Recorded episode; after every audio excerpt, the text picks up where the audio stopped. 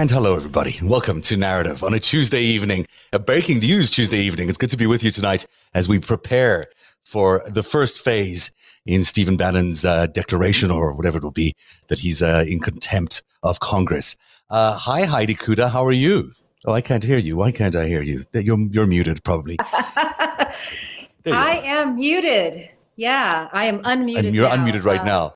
We are just rolling into the show, like as we always do, with a lot of thunder because we were trying to set up the live feed and try and talk to our amazing guests tonight, who will join us in just a few minutes. Rachel Bitterkofer, who's a fantastic strategist, like one of the best strategists in the world. And the reason we invited her on tonight is because she's been the anti-red wave architect, and Stephen Bannon is sort of the red wave architect. So we thought we'd bring the anti-red wave architect here, and she'll be joining us in just a few minutes to give us her analysis. And later on, the very amazing Andrew Laufer, who you all know from Twitter, the civil rights attorney, will be joining us to give us analysis from 7:30 as the vote starts getting underway at the January 6th committee. He'll be giving us a blow-by-blow analysis. He's had a lot to say about this whole process and whether the committee is doing the right thing and the right processes in terms of finding Bannon in contempt.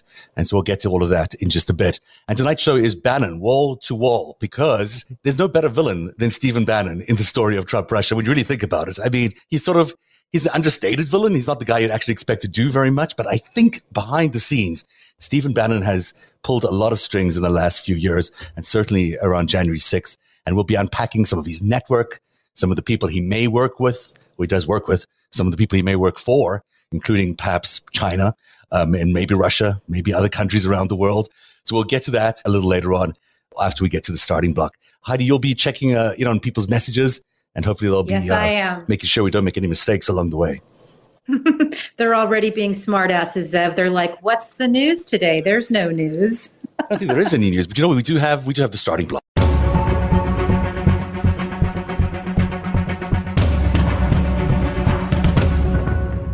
Just imagine I have three faces on here, but I don't have three faces on here. You have two. The three faces I would be showing you if they were here would be Oleg Deripaska would be the first one. Who's the second? Christopher Steele, the spy who came in from the cold. And the third one?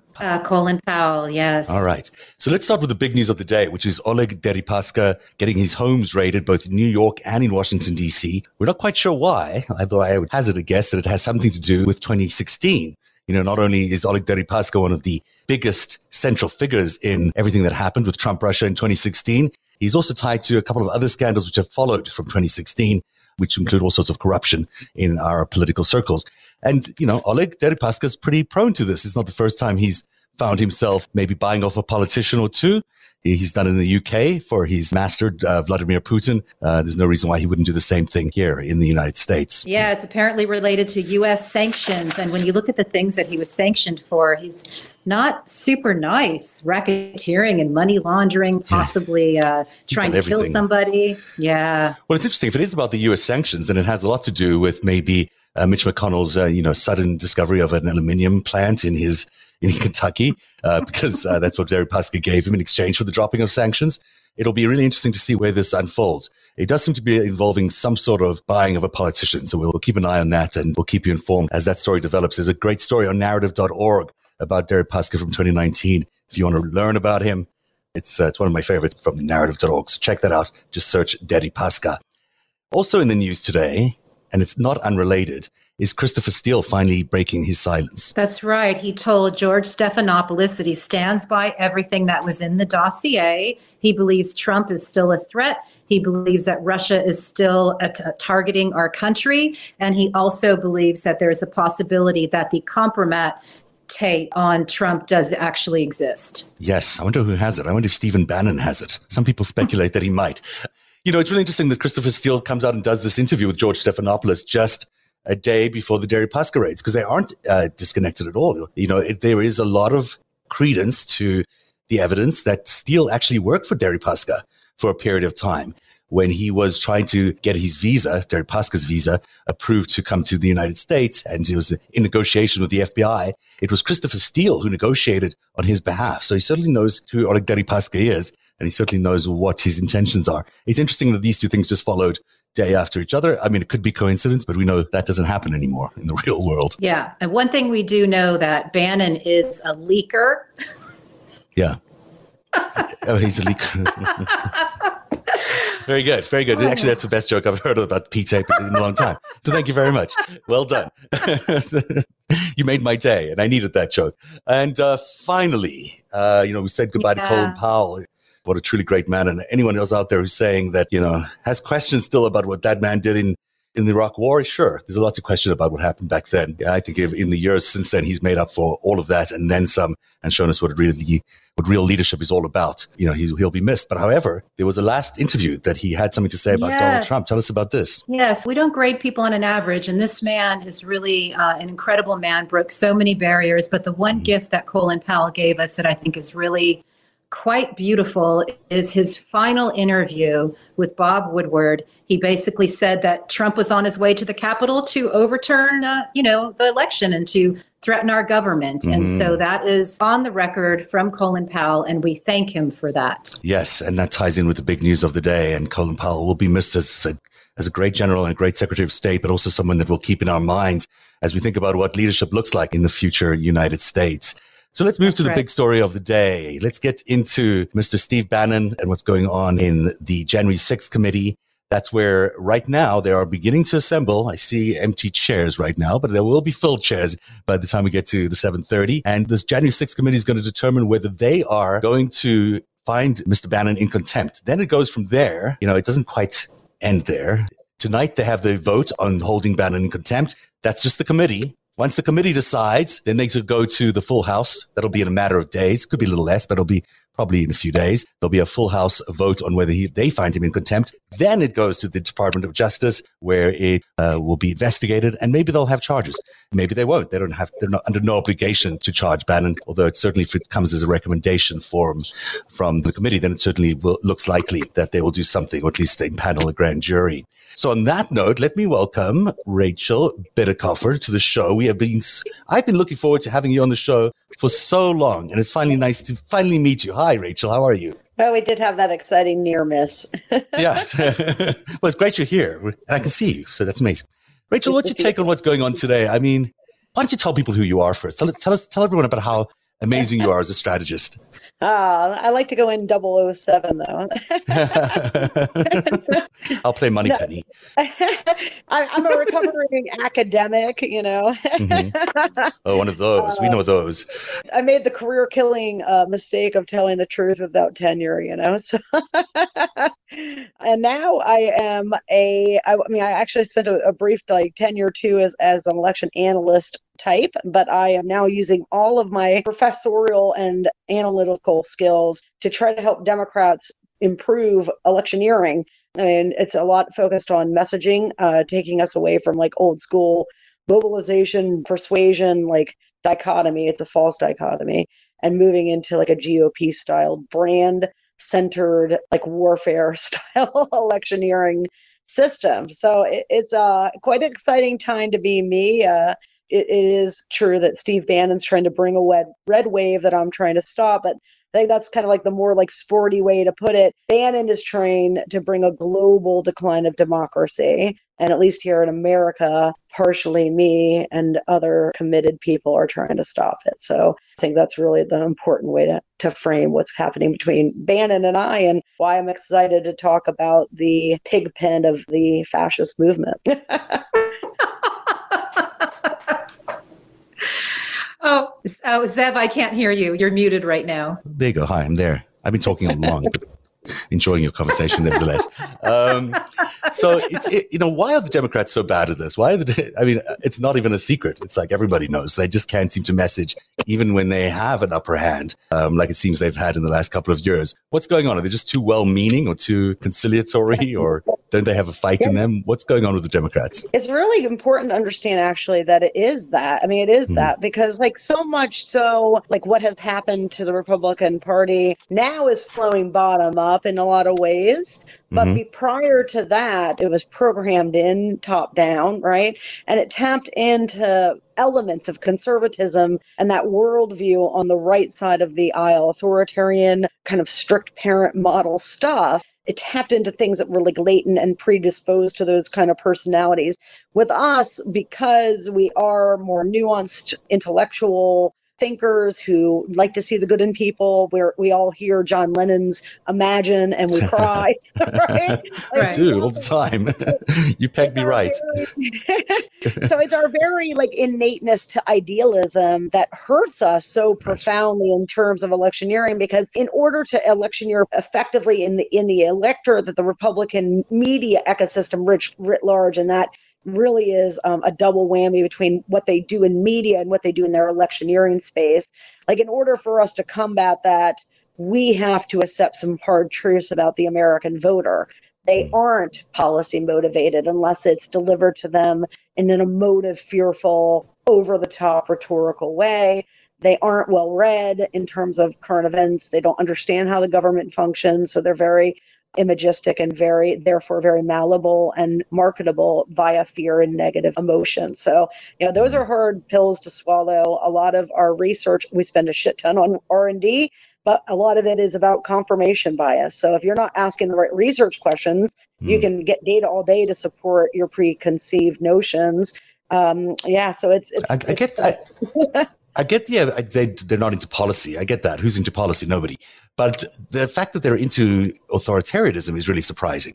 I mean, that seems to be like a real jump for any American to go down that route. And yet there they are, like eagerly awaiting an authoritarian state and eagerly awaiting a white nationalist state. I mean, I don't get it. I mean, it just doesn't seem like what they, either we were sold the wrong bill of goods about what America was in the first place, or they've been sold a bill of goods. Which one is it? Number one or number two? Stuart Stevens, who ran 5 Republican presidential campaigns, would tell you winner, chicken dinner on that, buddy, because his book, which I suggest everyone read, it's all a lie, because this is a man that came to terms. Like, it's not like the Republican Party was this thing and then it became something else, okay? Mm-hmm. It was always a lie. And so the reason that now authoritarianism and nationalism has hit this early fascist Italy, early fascist Germany scene is because one of our key value has been white supremacy, and not just white supremacy, but white male dominance. And now we are moving, not just in America, but in this is every good democracy shares same thing. We're moving into a post white dominance, white male dominance world. I call it egalitarian. Egalitarian, yes. Kids, even professors get stuck, right? Yeah, hard egalitarian word. Era, right? Yeah. And why? So when you ask, why are we seeing democracy challenged in many places, not just here? And why is Bannon's effort global and not just here? It's because this white hegemony, which has been in place, I mean, people think forever, but actually the truth is white European dominance is kind of, the 1400s on or the 1200s on, right? Right? But it's a long time structural thing that's being challenged now for the first time. And it's one thing to say, hey, we're going to, end segregation, make equality between men and women and racial minorities. But now we're 50 years in. So that equality is actually getting implemented. That power dominance is actually being challenged in meaningful ways. And that's what it so makes the population very susceptible to what Bannon is designing intentionally and delivering. And he's got many allies and partners in that.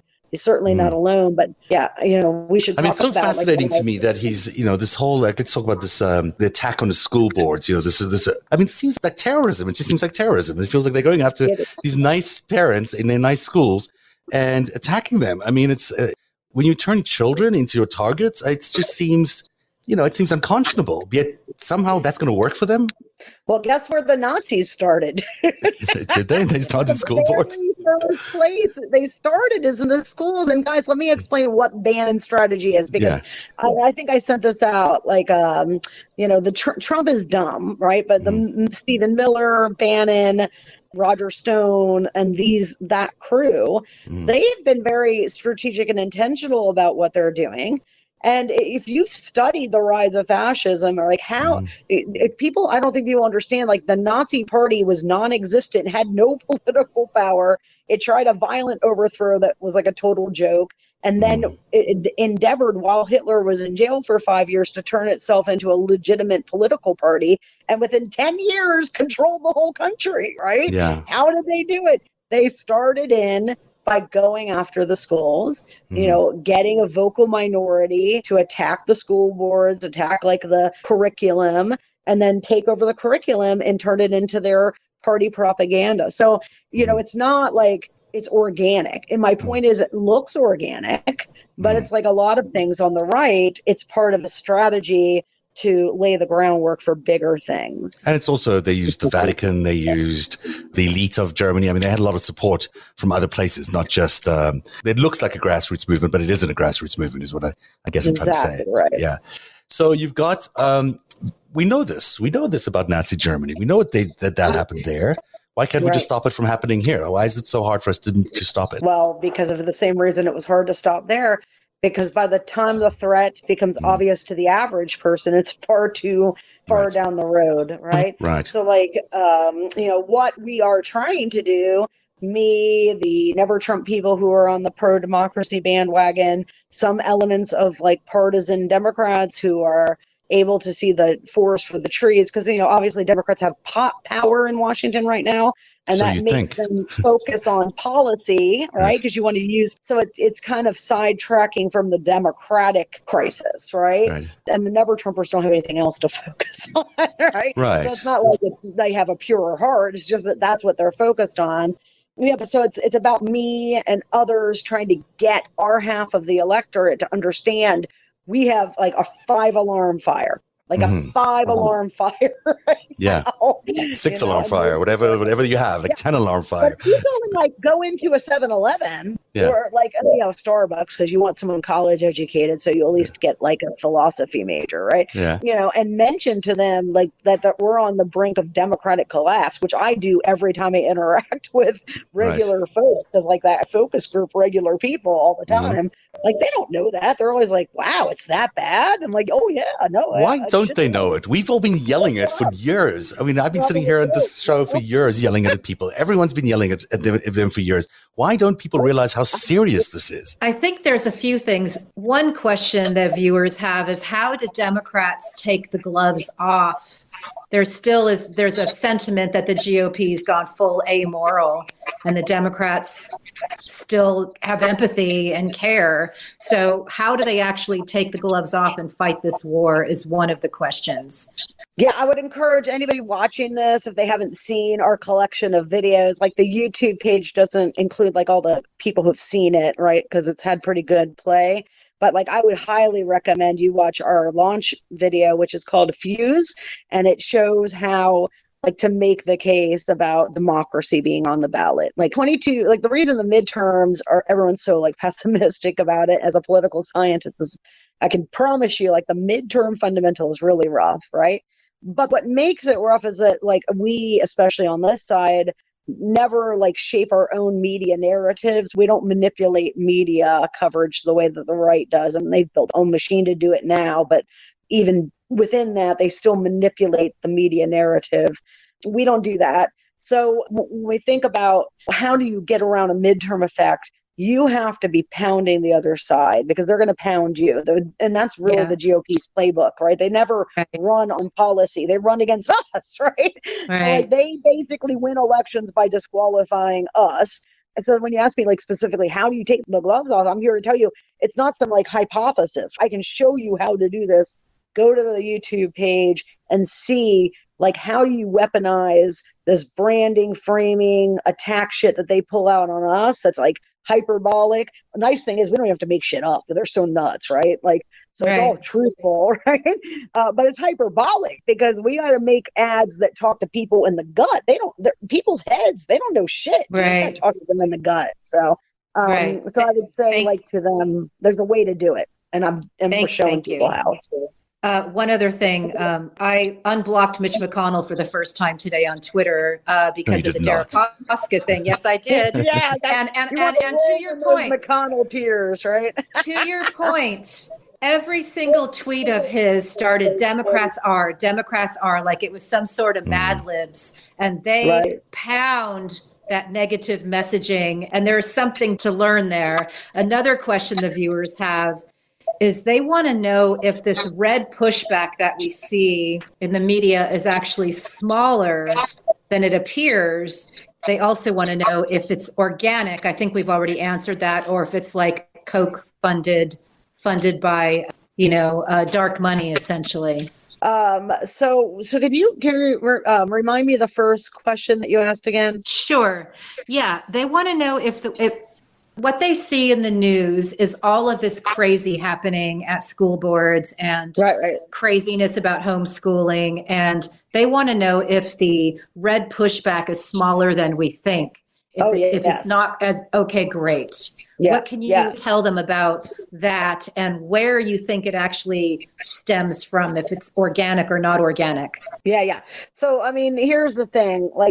Usually when you've got one side's partisans showing up and yelling at, public meetings, that's a sign of enthusiasm, right?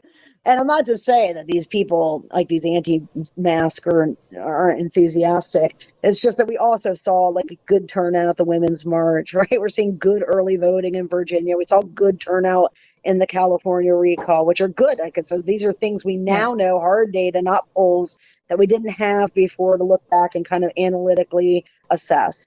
So in terms of, is it a real movement? Yeah, it is, okay? But it's also a fake movement, because I can guarantee you, if, let's say, Hillary Clinton had been president, or anybody, any other, maybe not a Democrat, Rubio, and this pandemic had come in, and he's sane, so he would not have ever turned the pandemic into this weird, crazy partisan issue. The people are crazy about the pandemic because the GOP's media system, influencer network, and its politicians told them to be, right? I know for sure that is a top-down effect. There's always some vaccine nuts, but what we're seeing in this vaccine rejection, and I started telling people this was coming way before the vaccines were released, when I saw the coverage and Trump's response, that what we're seeing here is basically a weaponization, a symbolization, right? And a vocal minority can be very distorting. So when we think about the NRA, that when they're agitated, it can look very distorting. And they've been very agitated here in Virginia since the Democrats actually made some modest common sense gun reform. Nothing crazy, just saying, maybe wife beaters shouldn't have guns. So when we get the election results in a couple of weeks, we're going to find out, did all these rallies and all the shit that they were doing matter? But or not, right? What is it when you say a GOP messaging? Well, give us an example of what that might look like compared to what the Democrats do now. Yeah, sure. I was talking to a reporter today, Financial Times article. He asked me, what do you mean by how, because I was listen, the reason that the press is able to set this narrative about the dollar figure for the Build Back Better reconciliation bill is because the Democrats don't do a coordinated talking point. Everyone's pounding it. Sniper version of selling the bill, right? The GOP would pick one thing either to run against or to run for, and they would make that the symbol of the whole legislation. Right. And even if it did a piss poor job of representing the legislation, they would still do it because they understand cerebrally the average voter can't hold on to nuance and complexity. They'll tune it out as soon as it starts coming at them. They need simplicity. And so you would run on, hey, we're passing the biggest middle class tax cut in decades, and the Republicans are blocking it, right? Yes. And then you would just pound that. Why do Republicans support every tax cut except for the one that goes to you, American middle class, right? And if you just made that stand out in front of all the, there's a bunch of great shit. Our impulse is, we got to tell everybody about all the great shit. Yeah. No one gets excited about broadband. It's interesting. No shit. And the reason we want to do that is because we think everyone's like us. And if everyone was like us, yes, they would need to know about all the good shit. But then we wouldn't need to tell them because they'd already know and they'd already vote. Yeah. But childcare is a good one. Everyone understands childcare. Much better than broadband. If this was reversed, right? Yeah. And they would just murder us on voting against this thing. Yeah. Oh, of course. It wouldn't. It doesn't matter if, like, the way that the thing came to the middle class was by sacrificial demon sacrifices of infants and older, right? They can still eviscerate us for doing against us. So that's all we got to do. Like, we already know exactly what we got to do. We already have a team in place, myself included on this team, that can articulate this shit into, like, executable product. Yeah. And we just got to get it into field, you know? Right. So there's potentially childcare, and they're fascists. So, you know, not only do they want to take away your child, there's a lot there to run on. That's right. That's right. Well, I mean, you know, there's a way to sell fascism, like the fear of it, right? Like, when you got to make people feel it in their bones, right? Like, what will fascism mean to this, like, white suburban middle class mom, right? And, like, how will it affect them economically? What's going to happen when it's their door that gets knocked? Yeah. Or so, like, just the naivety of it. I mean, I grew up in South Africa, so I have a good idea of what it's like to grow up in a fascist country, and it's awful in every regard. I mean, you have no sense of, you can't speak out, you don't trust your friends, you don't trust your neighbors, you don't know who's going to call the cops on you, you don't know who's going to, you know, is someone going to tell someone at the school that your kid has been misbehaving? And you bring that shit to life in a 30-second ad, right? With, like, some good Hollywood production budget behind it, because we that's our asset. They've got a propaganda network, and it's firing full tilt, and it goes now through local TV news, local newspapers. They bought it all up, right? Yeah, we got Hollywood, dude. We've got Hollywood. Also, we've got real fear. I mean, that's something to be really scared of. Shit. It's really scary. It's scary to think of. I will make you ads that will freak people out. Yeah, okay? But we need that. We need that. We're not seeing it. It makes me nervous. We're not seeing it because. But here's the thing, and like for anybody who's watching this and thinking, "Well, I don't want to do that to people." The other side is doing that to other people. That's why they're coming for your democracy, because they've been told already you're coming for theirs. Right. It is all fear. I mean, there's everything that GOP stands for has been fear, but it's all just been ratcheting up the fear. So it's kind of sad we're here at this stage. Let's talk a little bit about Bannon's involvement in Jan 6 as this committee gets going here a little bit. Yeah. You know, we think of Bannon as sort of this kind of not really that involved strategist, but he really is kind of involved. He's more involved than we realize. You know, certainly the committee's looking at what he did on January the 5th, which is meet with a bunch of congressional leaders to try and convince them to stop the vote when they voted on the vote on the 6th. But he also said, you know, quite tellingly, and everyone's been pointing to this one quote, that there'll be all hell is going to break loose tomorrow. I think he said on the War Room, that's his podcast, which is also, you know, a tool for ratcheting up fear. Just even the name itself, the War Room, indicates that you're sitting there, you know, ratcheting up some sort of conflict, even though there isn't one that's necessarily going on. But it also turns out that he was very involved in actually coming up with the whole strategy for what date to pick, when is the right moment to do this. And he came up with January 6th. And the biggest tell I think that people are missing is that on January, you know, the three main players in January 6th, Michael Flynn, Roger Stone, Stephen Bannon, there's others, of course, but certainly these are your, you know, three key ones. All three of these guys got pardoned by Donald Trump just before January 6th, at various times, but just before January 6th. The thinking seems to be that basically they were pardoned so they can go out and commit another crime in January the 6th. You know, to me, that kind of pattern is really interesting because it does take us back to Donald Trump's involvement in that day. The idea that he might have been the central figure involved in pardoning these three in order to then have them commit another crime actually involves him quite directly in this crime. Many people are telling me that it's going to be Bannon who is scapegoated in this whole event, that it's not going to be anywhere near Donald Trump or get up to that level, but we could see someone like Bannon scapegoated. Do you think that'll be enough if someone like Bannon gets thrown in jail? Would that be enough to satisfy the hunger of Democrats? I mean, I don't know about that, but I know it's not enough to satisfy the rule of law, right? Yeah, right. I mean, here's what we know. Number one, and this is always important to stress, January 6th is a capstone event in a series of events designed to stage an illegal coup and steal permanent power in the U.S. and democracy, right? Now, of course, like we have more detail because the Eastman memo came out. And so like we're starting to see more of that. But we already know there was like an attempted coup at the Justice Department to find someone who would invalidate the election results. Bannon, Stone, and the others were all pardoned. Of course, Bannon was pardoned on midnight of January 19th, right before the impeachment. But I think it was to cover him retroactively for all of these conspiratorial plotting, right, to steal power.